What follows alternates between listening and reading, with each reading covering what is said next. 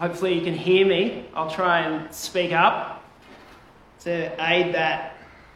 Well, I want to take you back to the start, the very first pages of the scriptures, where God makes a world that is very good. Everything is right in this world that He has made, and it reflects His character and His intent.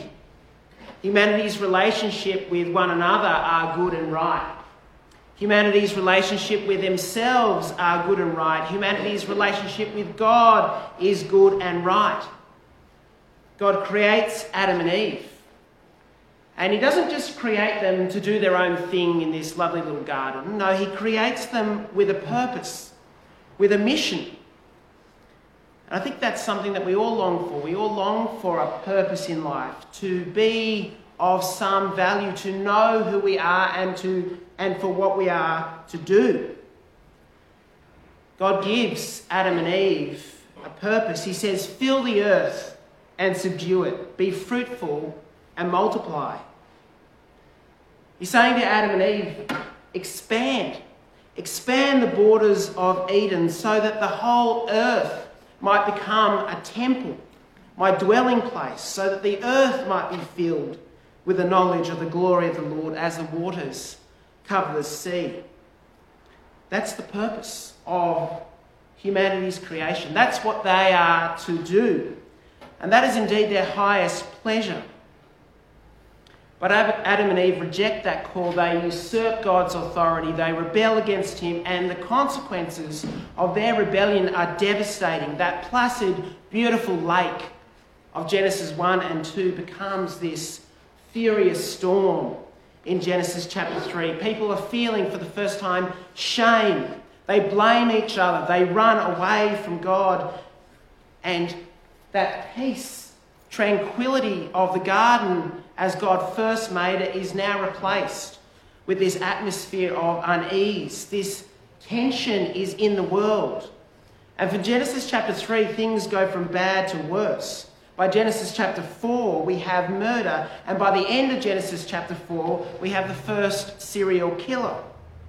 By the time we get to chapter 6 of the book of Genesis, things are so violent and have gone so far down that God says this about humanity. He says that every thought and intention of the human heart was only evil all the time. It's a world at war. And in some ways, that just makes a lot of sense of our world. We have wars today, wars globally, like in Ukraine.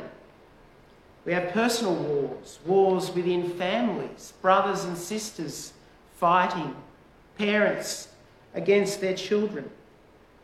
We have wars individually. Many of us know what it is to have a war against our soul, a trouble that's deep within us.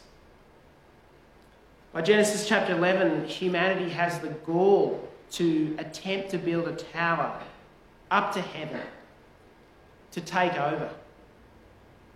And it all comes back to Adam and Eve's rebellion in Genesis chapter 3. That, that what seems like just a drop in the ocean in Genesis chapter 3 has become a tsunami by the time we get to Genesis chapter 11, and humanity is in this moral freefall. It's like they're out of control, it's like they're unrestrained. And it's against that backdrop of rebellion and moral chaos that we come to those words that were read by Liz from Genesis chapter 12. There, if you want to open up to Genesis chapter 12, God says to Abraham, he says to him, Go, go from your country, your people, and your father's household to the land I will show you. It's against this backdrop. God comes and, if you like, catches Abraham in the middle of this moral freefall, and he says to Abraham, I'm going to establish a relationship with you. I'm going to love you. I'm going to protect you. I'm going to give you a name. And you've got to ask, as lovely as that is for Abraham, perhaps as special as he might have felt as God gives those words to him, What about the rest of the world? This world that is in moral freefall. Has God chosen Abraham at the expense of the rest of the world? Has he left the world to its own devices to disaster and destruction? Well, we see the answer to that question in verse 2. Have a look there in verse 2. Because God says to Abraham, I will make you into a great nation and I will bless you. I will make your name great and you will be a blessing. I will bless those who bless you, and whoever curses you, I will curse. And all peoples of the earth will be blessed through you. Why does Abraham choose, sorry, why does God choose Abraham? He chooses Abraham there at the end of verse 3 so that through his descendants they might be a conduit, they might be a channel of salvation to the whole world, to all the peoples on earth. Verse 3. Abraham and his family are to be the means of worldwide salvation. And in the book of Genesis, over the next 16 chapters, no less than four times, God will repeat this purpose and this call upon Abraham's life. He's been called, he's been blessed, but it's not a blessing for himself, it's a blessing for others. So, how's God going to do it? Well, we're going to see this morning that God, um, re- really, in this section, we see four things at work. We're going to see that God uses a people, firstly, for mission. And this mission occurs within a place, and there is a particular path. And ultimately, we're going to see this mission is through a person. So there's a people, place, a path, and ultimately a person. So, firstly, a people. God says, first, that I will make you into a great nation. And this always has bewildered me. Um, you know, what, what does a nation have to do with Abraham at this stage? God says that, Abraham, you're going to have a child. And that child will have children, and those children will have children. And if you were to look up in the sky, there's as many stars as you can see. That's how many children and grandchildren and great grandchildren you're going to have. You're not just going to be a family or a tribe, you're going to be a whole collection of tribes, a nation. Because a nation is important here. A nation is not just a collection of lots of individuals. It's not just a factor of size. When we think of nation, we think of, you know, big enough but there are some pretty small nations in Europe. Um, a nation is not a nation simply by size. A nation is a nation because it has its own culture. A nation is a cultural force. Now, uh, when you think, I'm going to ask you, uh, when you think of fine food, what country do you think of? Right, right. France, Paris, something in another language that sounds French. right. So when you think of when you think of food, often, and perhaps it's just the way we've been condi- conditioned as Western people, when we think of fine food, um, we think of France. Uh, that movie Ratatouille is all about food. It's a great movie. When you think of a country, you, you know, often don't think of a person. You think about what a country is like. I had um, dinner with a older French lady a couple of months ago, and when you, when you go into an older French lady's kitchen at 8 p.m. at night, you don't escape that kitchen without having dinner. Even if you've uh, said you've had dinner and you're going to have dinner and you're full, you, you just don't, you don't escape a French lady's kitchen without having dinner at night. A nation is a cultural force. And so when God says you're going to become a great nation, He's not just saying you're going to be really big. That is true. But he's saying you, you are going to be a cultural force. There's got to be something distinctive about the collection of all these individuals, and the collection of all these individuals is going to affect the nations around them. The nation of Israel, the descendants of Abraham, are to be the conduits of God's blessing. Abraham is blessed so that his family might be blessed, so that the nations might be blessed. Here in Genesis chapter 12, this is Israel's origin story.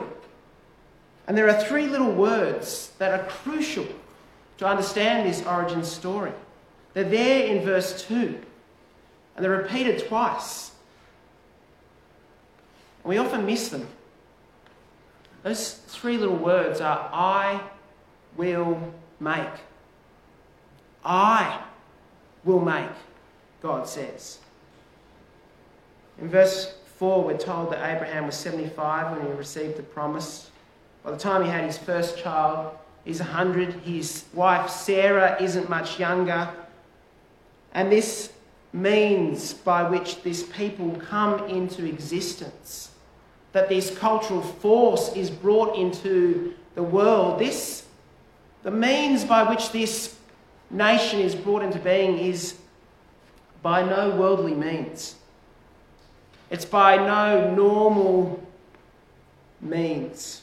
They come into being through the miraculous power of God. Because God says, I will make. I will make him into a nation. Abraham's people are a people who, who are created by the unexpected supernatural work of God.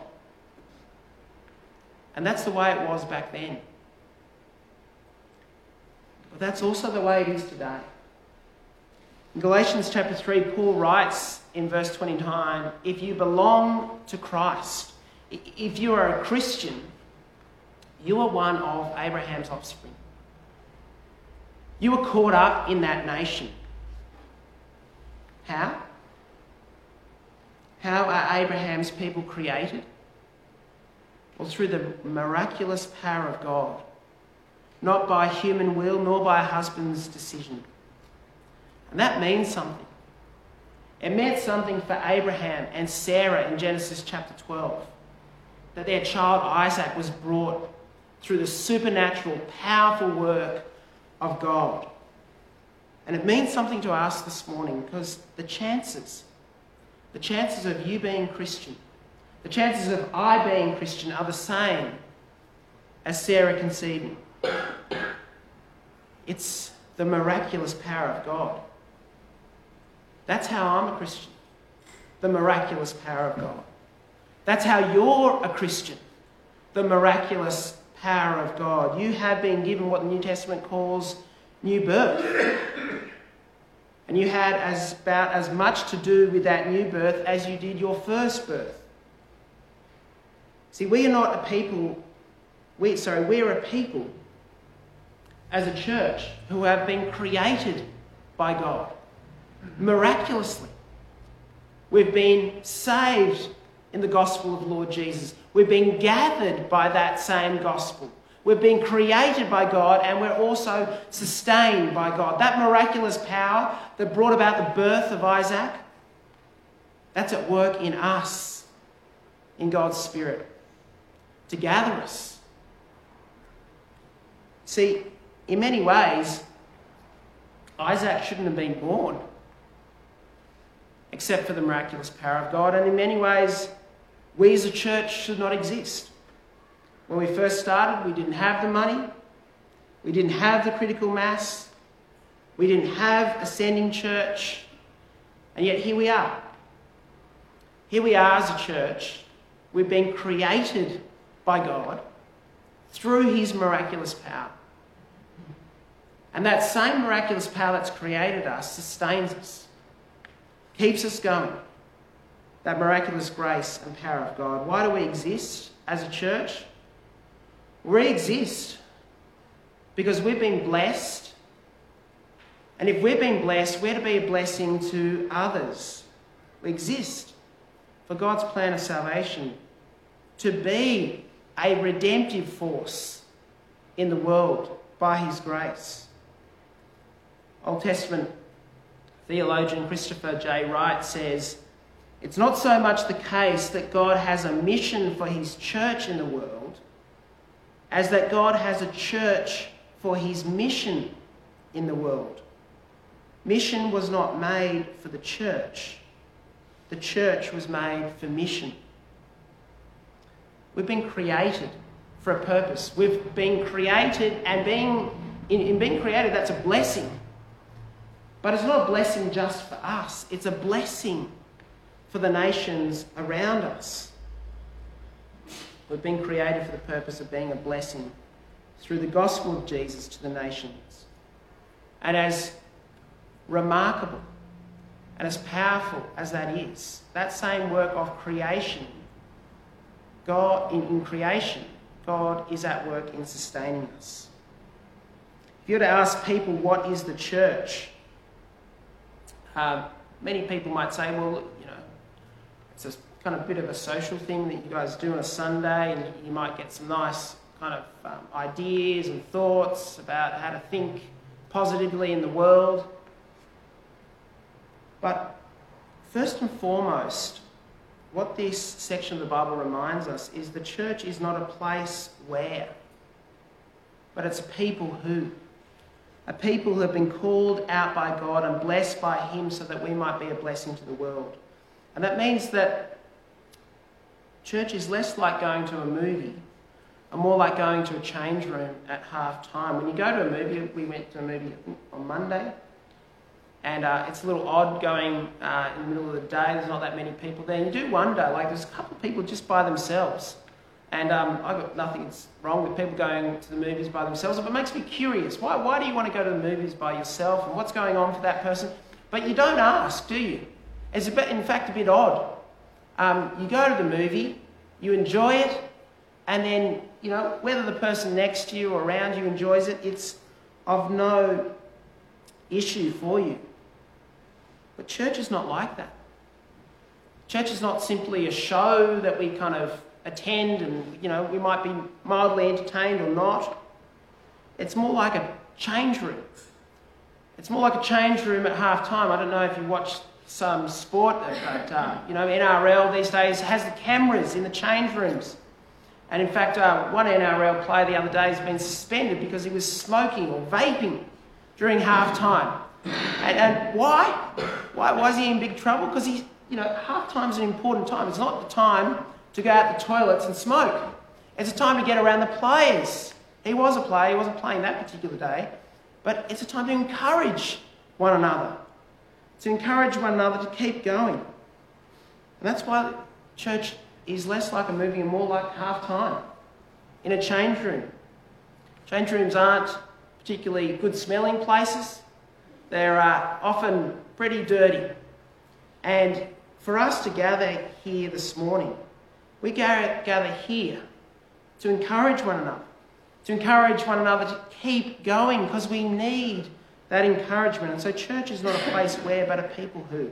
We've been blessed, just as Abraham was blessed to be a blessing to others. We've been blessed in the gospel of the Lord Jesus. So, firstly, there is a people who are blessed. Secondly, there is a place for God's mission. We see that in verse 1. Have a look there in verse 1. God's quite clear. He says to Abraham, Go to the land. And in verse 5, we find out that this land is the land of Canaan. Verse 7, God says, I will give you this land. Well, why this land? Uh, you know, out of all the lands that God could have given the people of God. Why does he give them Canaan? Well, if you know your Bible a little bit, you'll know that Canaan is a good place to be. It's a land that we're told that is flowing with milk and honey. But it's a land that's flowing with milk and honey when you're in the desert. It was probably not the most fertile farming land in the ancient Near East. It was probably not the most productive of lands. It was probably not the best positioned of lands. So, why does God send his people to Canaan? Well, Israel in the ancient world, as they came into the land of Canaan, were like, well, they were like central station.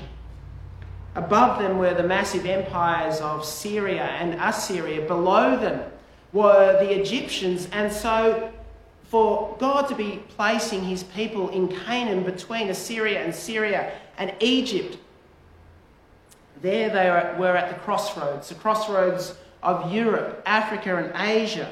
All roads went through Canaan. And in other words, this was a perfect place to be a blessing to all those nations who were moving past and through this central station of the ancient world. It was a strategic location. God gave them a particular place for a purpose. And just as God has gathered us, He has gathered us here in this place. And this place is no accident in the providence of God. This place that God gathers us here this morning is strategic. We're 300 metres from Mortlake Primary School. We're 700 metres from Breakfast Point. And God has given us this place for His purpose. He's given us this building. He's given us this place because we've been put here to be in the middle of everything in our community, to be a cultural force, a cultural force of the gospel of the Lord Jesus. Now, Wendy's just gone out for Christ, but she was walking past a number of years ago our church, thinking about should she go. She lives just up the road. And God called her to this place. And God called her to Himself. And so God has put us in this place.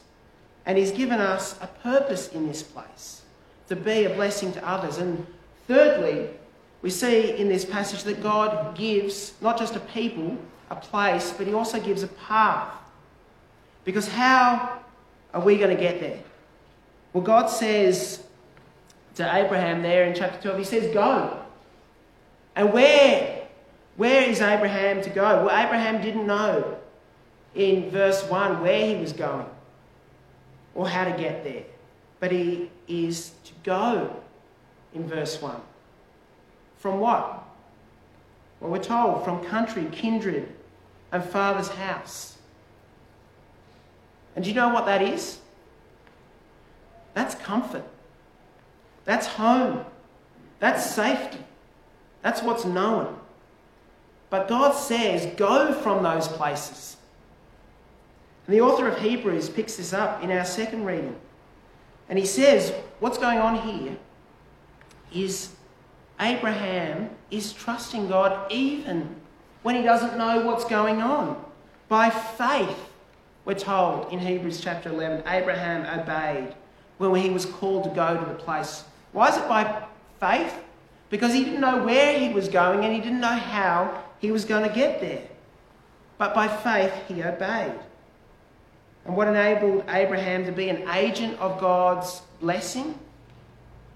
What was faith and obedience? And that has always been the way. And God has given us a path. And it's a path of faith and obedience. God is committed to bless the nations. But here's the catch, if you like. He's also committed to a means. He's committed to do it not through fantastic, ideal people out there, He's committed to do it through ordinary, normal people like you and me. Why? Because he cares so much about us, so much that he's not willing to bypass our involvement in seeing his plan to save the nations. And so, in order for us to follow his path, we're going to, do, we're going to have to do what Abraham did trust and obey and that's uncomfortable. That's hard. That doesn't always make us feel safe. There is risk in going and in leaving what is safe and familiar. When we uh, were trying to start Breakout um, earlier last term, I, have got to admit, I, I was very nervous about how it would go. And I was worried. I was worried it, it would just flop and fail. And I was worried about what you might think. I was worried about what others think.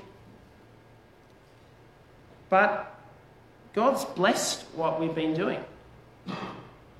But it's a risk. And there's always a risk of failure. But to trust and obey, it always has a risk. And so we've got to wrestle with trying things that don't work. And we've got to ask ourselves as we try things will we trust and cling to God and to His gospel, even if He gives us failure? Will we still know that we're loved? Will we still know that we're to be a blessing to others, even if things don't go the way we want them to? Will we still step out in faith? Failure does not mean defeat. And God often stretches us when we take those risks, when we're not sure if things will work out, when there is doubt. But when we trust Him, that He wants His gospel to go to the nations, and if He wants His gospel to go to the nations, He'll use us. Not ideal people out there, us. Feeble, weak, ordinary as we are. And finally, we see that God uses a person. God will repeat these promises to Abraham throughout his life. And as he does, he will say to Abraham, I, I will give you an offspring. And the word in the original is ambiguous as it is in English. Because if I was to ask you about your offspring, well, you could have just one offspring.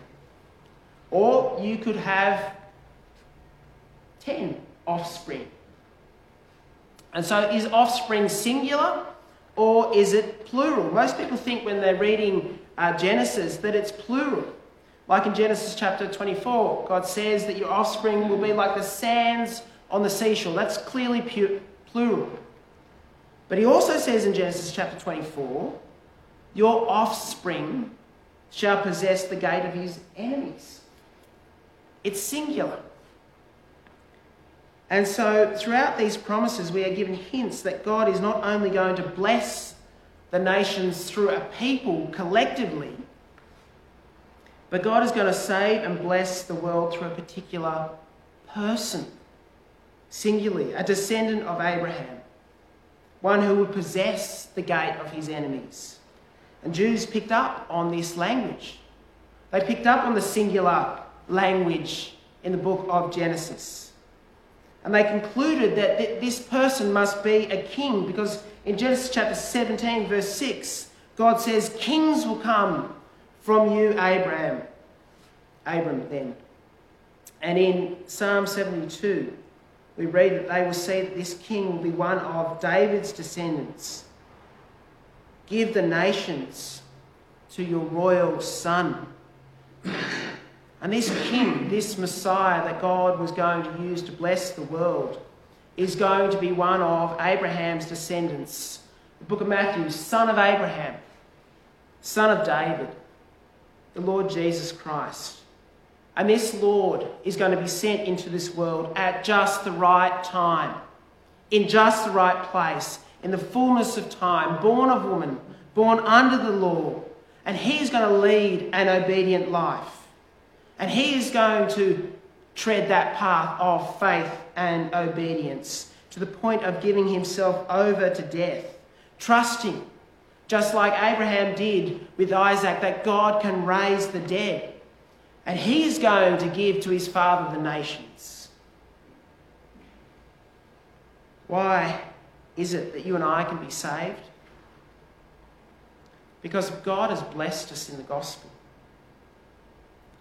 And the blessing of the gospel is not that you have trusted, as important as that is. But the blessing of the gospel is that the Lord Jesus has trusted. He has obeyed perfectly. And when we trust in Him, it's His obedience that is placed before the Father. The Father who delivered Him from death and raised Him up so that we might be blessed, so that we can be a blessing to others and He's with us as we go. He's in this place. at this time, on this path, for the sake of the nations. Amen. Please stand as we sing.